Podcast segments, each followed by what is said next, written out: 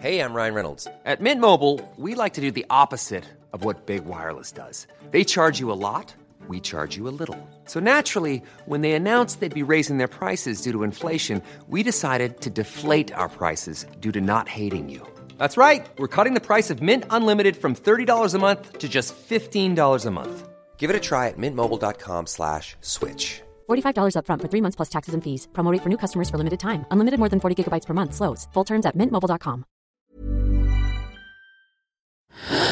Louis, Nova De mon côté, ce que moi je constate, c'est une démocratisation effectivement euh, de l'emploi des emojis, des émoticônes, qui, grandit de plus en plus au fil du temps, et ce à tous les niveaux de la, société. Euh, C'est toujours quelque chose qui est plus utilisé par euh, les plus jeunes, mais néanmoins, plus personne n'ignore ce phénomène, et même chez les plus âgés, qui sont souvent euh, en communication avec leurs petits enfants, etc. Et ben, ils ont plein de questions, ils savent que ça existe, et puis ils essayent aussi euh, de les utiliser. Ils les utilisent parfois, euh, ce qui provoque parfois des petits quiproquos assez rigolos, mais mais en tout cas, voilà, oui, c'est c'est quand même une pratique qui est connue et il y a globalement quand même une, une démocratisation de l'emploi des émoticônes et des emojis.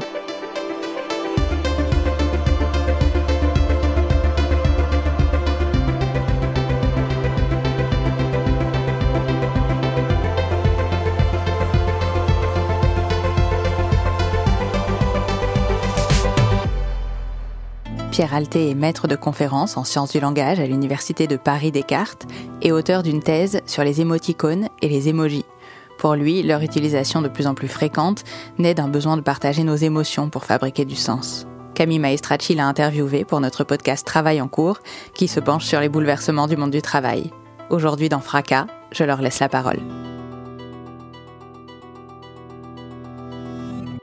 Ben, en fait, ça change pas grand-chose, curieusement. C'est-à-dire que euh, on a, c'est assez spectaculaire. Effectivement, on regarde des, des corpus de communication numérique, on se dit oh là là, il y a plein de choses euh, incroyables, ces petits dessins, etc. Alors c'est vrai que ça, c'est une, une vraie nouveauté, c'est que euh, l'utilisation d'images comme ça, interagissant avec des énoncés écrits, tout à l'écrit pour montrer l'émotion de celui qui, qui écrit, ça c'est quelque chose de nouveau il n'est pas nouveau qu'on communique par petites images, par pictogrammes, etc. Ça, c'est vraiment pas nouveau. Les premières formes d'écriture sont pictographiques, hein, avec des petites images pour euh, signifier euh, différentes choses. Donc, c'est pas du tout nouveau. Par contre, le fait de les employer comme ça, c'est-à-dire avec un énoncé utilisant nos- notre système d'écriture alphabétique, plus une image qui va en fait essayer de montrer euh, comment le celui qui parle euh, se positionne par rapport à ce qu'il écrit, ça c'est tout à fait nouveau. Mais c'est nouveau dans la forme, euh, mais dans les au fond plutôt si, on peut parler ainsi, ça correspond tout à fait à ce qu'on fait habituellement dans notre communication de tous les jours avec nos gestes, nos mimiques euh, faciales, notre intonation, tout un tas de choses qui ne sont pas directement constitutives de la langue qu'on utilise, mais qui interagissent avec pour fabriquer du sens. Donc c'est tout à fait la même chose avec les, emojis et les émoticônes en fait qui se contentent pour la plupart de simplement représenter par des images des attitudes physiques, des mimiques faciales qui interagissent avec ce qu'on dit. Donc en fait, c'est pas si nouveau que ça. C'est juste un besoin qu'on a. Notre communication, elle est faite comme ça. Notre communication, elle est fondée sur ce système où il y a ce qu'on dit et puis il y a aussi la façon dont on le dit. Et la façon dont on le dit, elle se voit par le corps. Quoi. On reproduit ça à l'écrit. Voilà. Alors effectivement, on a tendance à penser, euh, enfin en tout cas c'est ce que vous dites, que ces émojis viennent remplacer quelque part euh, ce qu'on appelle, dites-moi si je me trompe, mais les, indications non verbales euh, telles que la gestuelle, l'expression du visage, etc., qui vient effectivement compléter notre propos quand on communique à l'oral ou en face à face. Mais à la différence près que les émojis, ils sont intentionnels, euh, ils sont euh, réfléchis, alors que dans le langage en face à face, avec ces fameux indicateurs non verbaux, de temps en temps, on va être trahi quelque part par euh, sa propre expression, ses propres gestes, qui sont parfois que l'on ne maîtrise pas tout le temps, non? Alors, bah, ça, c'est une excellente, une excellente question qui, à laquelle il est très très difficile de répondre. C'est-à-dire quand on cherche à s'intéresser à l'intentionnalité qu'il peut y avoir derrière la production d'un signe quel qu'il soit, en fait, c'est très compliqué à tester et euh, c'est très compliqué à déterminer. En tout cas, ce qu'on sait, c'est que euh, on peut faire des lapsus à l'écrit, par exemple. Hein. C'est-à-dire qu'on peut écrire, se tromper de mots. Et en fait, l'écrit, moi, je, suis partisan de dire que l'écrit, effectivement, relève d'un contrôle peut-être plus fort et plus intentionnel que, l'oral, mais néanmoins, euh, il y a des choses qui nous échappent à l'écrit. On fait des erreurs, on fait des lapsus. Il y a effectivement un emploi euh, tout à fait intentionnel des emojis parfois. On va réfléchir, on va se dire ok, qu'est-ce que je pourrais mettre qui serait peut-être rigolo ou pertinent ici. Mais il y a aussi, et surtout chez les plus jeunes qui ont vraiment l'habitude de cette forme de communication, un ensemble de réflexes dans l'emploi des emojis qui n'est plus du tout euh, calculé, qui a été complètement intégré. Et en fait, encore une fois, c'est exactement la même chose pour euh, ce qui concerne euh, nos signes mimo-gestuels, enfin les signes non verbaux à l'oral. Il y en a qu'on maîtrise parfaitement et on sait très bien qu'il y a des sourires forcés hein, et, par contre, il y a aussi des sourires complètement, on va dire, symptomatiques, c'est-à-dire qui ne relèvent pas d'un contrôle. Donc c'est la même chose à l'oral, euh, en mimo-gestuel, des choses nous échappent, des gestes nous échappent, d'autres sont parfaitement contrôlés. À l'écrit, je pense aussi hein, qu'il y a une forme de contrôle plus forte, mais néanmoins, il y a aussi des usages qui s'installent en réflexe et euh, qui, au final, euh, nous échappent un peu, quoi au final, euh, l'apparition de ces émojis, euh, c'est plutôt une bonne chose ou, une mauvaise chose Dans le sens où, euh, est-ce que ça vient enrichir notre palette d'expression et, rajouter de l'information ou, venir remplacer justement ce déficit de, de etc., quand on parle à l'écrit? Ou au contraire, ça peut avoir cet effet un peu, comment dire, de, venir polluer notre message et, et brouiller les pistes et et quelque part euh, venir affaiblir en fait notre message. Ce qu'on peut dire, c'est qu'en fait, c'est ni bon ni mauvais, c'est là quoi en fait. Et si c'est là, c'est que euh, en a besoin à un moment. Hein.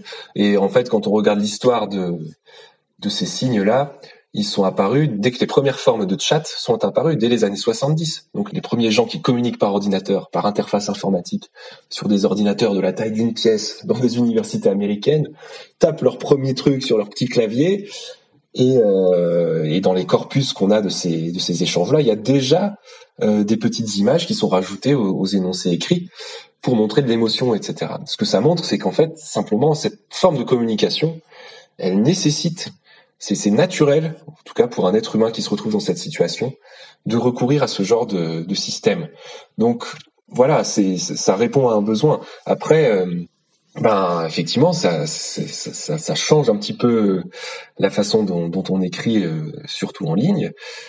Et avec le changement, se pose tout un tas de questions de, euh, oui, de relation à ce changement. Est-ce qu'on est pour? Est-ce qu'on est contre? Qu'est-ce que ça fait? Qu'est-ce que ça ne fait pas, etc. Moi, euh, personnellement, je dirais que de la même manière qu'on ne va pas dire qu'un geste ou un sourire menace en quoi que ce soit notre communication à l'oral, je ne vois pas pourquoi l'image d'un geste ou l'image d'un sourire menacerait notre communication à l'écrit. Les emojis ne concurrencent pas du tout la langue écrite. Elles viennent vraiment comme notre système mimo-gestuel en complément, fabriquer du sens avec notre langue. Donc elles posent pas de, pas de problème euh, fondamental à la, langue écrite et elles menacent pas notre communication. Elles ne l'appauvrissent pas non, non plus, ouais, parce que simplement elles font partie de notre communication et tout comme les gestes et les mimiques, euh, ont toujours fait partie de notre communication. C'est simplement aussi qu'on on est, euh, surtout en, en, Occident, dans les traditions philosophiques occidentales, on a vraiment des traditions du verbe et surtout de l'écrit. Et donc, euh, ça, nous, bouleverse dès que nos, façons d'écrire sont modifiées. Mais l'écrit n'est qu'une transcription de l'oral. Et l'oral, la langue orale, on sait depuis bien bien longtemps, avec des gens comme MacNeil, etc., qui ont travaillé là-dessus, qu'il n'y a pas de langue orale sans corps, il n'y a pas de il n'y a pas de langue orale sans geste. Le geste, la pensée euh, et la langue sont intrinsèquement et fondamentalement liés. Donc qu'on retrouve ça à l'écrit, euh, ben, moi, me paraît pas du tout un, un appauvrissement. Simplement, c'est une nouvelle façon de de le signifier, quoi. On a dans la langue écrite et dans la langue elle-même, on a des outils en fait pour manifester nos émotions ce sont les interjections, ce sont euh, la ponctuation modale, les points d'exclamation, les points d'interrogation, certains adverbes. On a tout un tas d'outils qui nous permettent assez facilement de ce qu'on appelle en linguistique modaliser, c'est-à-dire euh, montrer notre positionnement par rapport à ce qu'on dit à l'écrit, quoi. Donc en fait, on, a ce système-là. Alors, il n'est pas aussi euh, visuel et que, les gestes et les, et les, mimiques. Néanmoins, il fonctionne à peu près de la même façon. On, a tout un tas de mots, euh, tout un tas d'éléments dans la langue qui nous permettent de remplir euh, ces, ces fonctions-là. Donc, moi, je ne crois pas en fait à un message écrit qui soit une pure information. Pour moi, ça n'existe pas. Je peux écrire de la façon la plus neutre possible. Je vais toujours montrer quelque chose de mon positionnement par rapport à ce que j'écris. Quand j'écris de façon très neutre, bah, je montre par exemple que je ne veux pas m'engager émotionnellement. Et ça, c'est déjà un indice émotionnel quelque part. Mais je pense pas non plus que parce qu'on est à l'écrit, on ressente forcément le besoin d'en faire plus en termes d'émotion. Parce que moi, moi, par exemple, enfin, à titre, à titre personnel, euh, c'est vrai que Enfin, il est arrivé beaucoup plus de fois où, euh, un texto, un message, un mail euh, était mal interprété, souvent d'ailleurs plutôt négativement, parce que le ton de mon message n'était pas perçu de la même façon, euh, alors que en général, quand on communique à l'oral, le message y passe, il passe très clairement. L'intention qui est donnée au message est perçue euh, quasiment à 100% par euh, mon interlocuteur, ce qui n'est pas toujours le cas euh, à l'écrit. En tout cas, ça c'est mon expérience personnelle. Oui, oui. Non, bien sûr, vous avez raison. L'écrit, parce qu'il n'y a pas d'intonation, pas de mimique, pas de geste, a priori, effectivement, si vous balancez des phrases qui ne sont pas du tout modalisées, c'est-à-dire qui n'ont pas d'éléments linguistiques qui montrent comment vous vous positionnez par rapport à ce que vous dites, effectivement, ça peut donner lieu à des quiproquos, à des malentendus, à des mauvaises interprétations. Effectivement, tous ces indices-là nous aident. Ce que je dis simplement, c'est que ces indices-là, ils existent dans notre langue. C'est-à-dire qu'on peut le faire sans emoji. Je peux utiliser des adverbes, je peux utiliser de la ponctuation, je peux utiliser plein de choses pour euh, modaliser mon message, pour le rendre euh, compréhensible et accessible.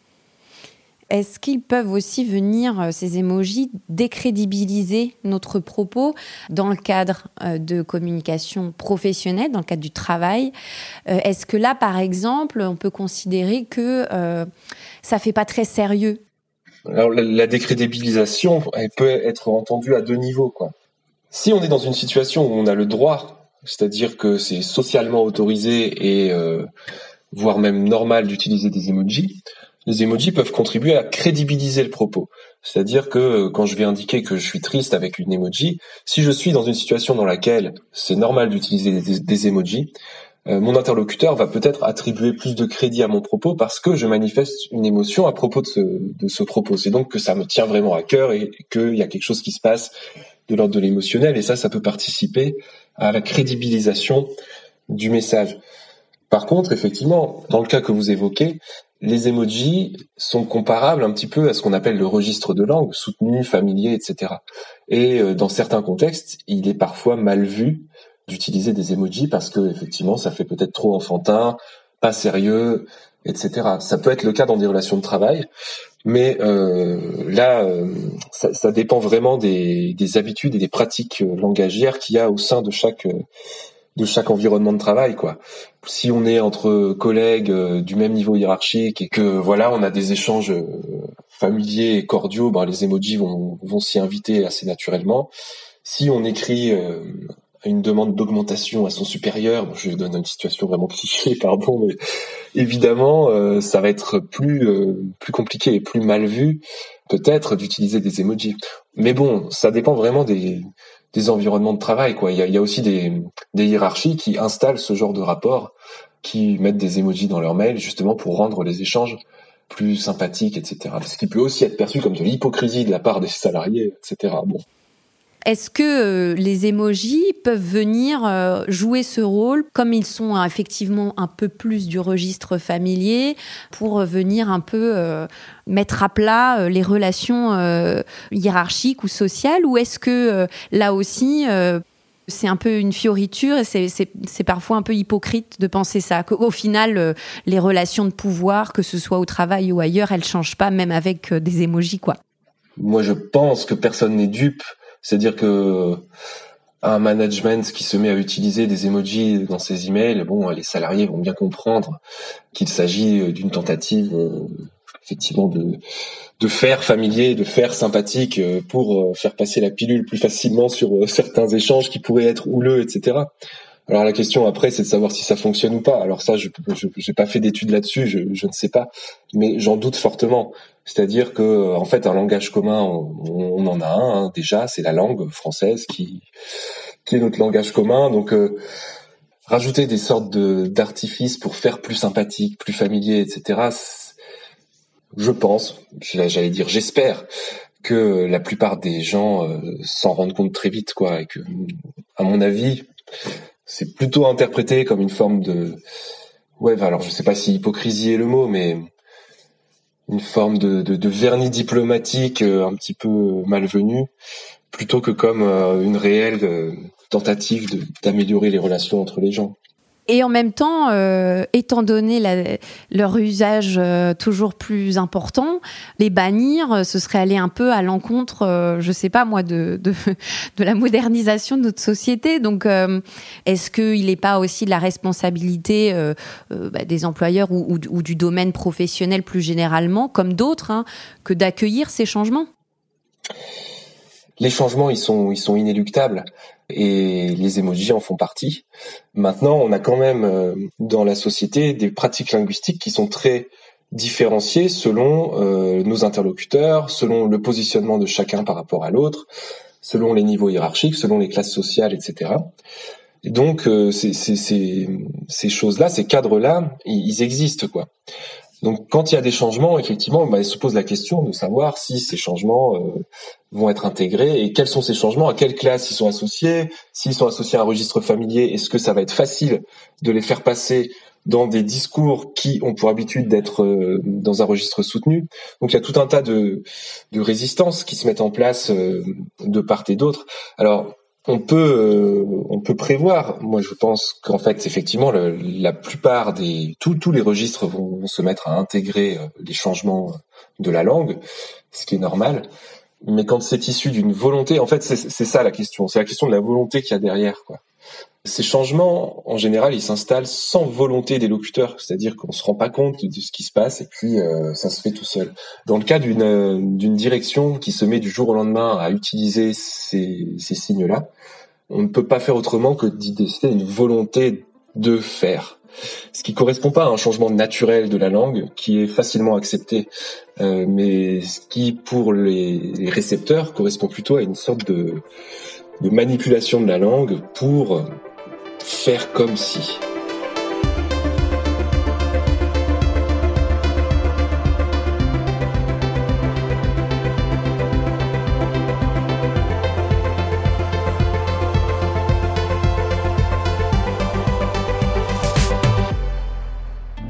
Cet épisode de Fracas a été monté par Lucille Rousseau-Garcia, réalisé et mixé par Malo Williams, à partir d'une interview de Camille Maestracci pour Travail en cours. La musique a été composée par Valentin Fayot, Fracas est un podcast produit par Louis Média et Radio Nova. Si ce podcast vous plaît, je vous invite à aller commenter sur Apple Podcast, à en parler autour de vous et à découvrir nos autres podcasts dont travaille en cours. Et si vous voulez soutenir Louis et nos projets, vous pouvez vous abonner au Club Louis, louismedia.com slash club. À très vite.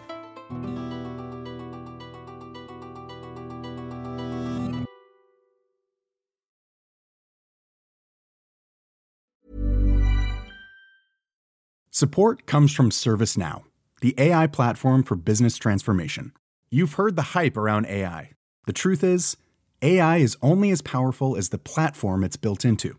ServiceNow is the platform that puts AI to work for people across your business, removing friction and frustration for your employees, supercharging productivity for your developers, providing intelligent tools for your service agents to make customers happier all built into a single platform you can use right now. That's why the world works with ServiceNow.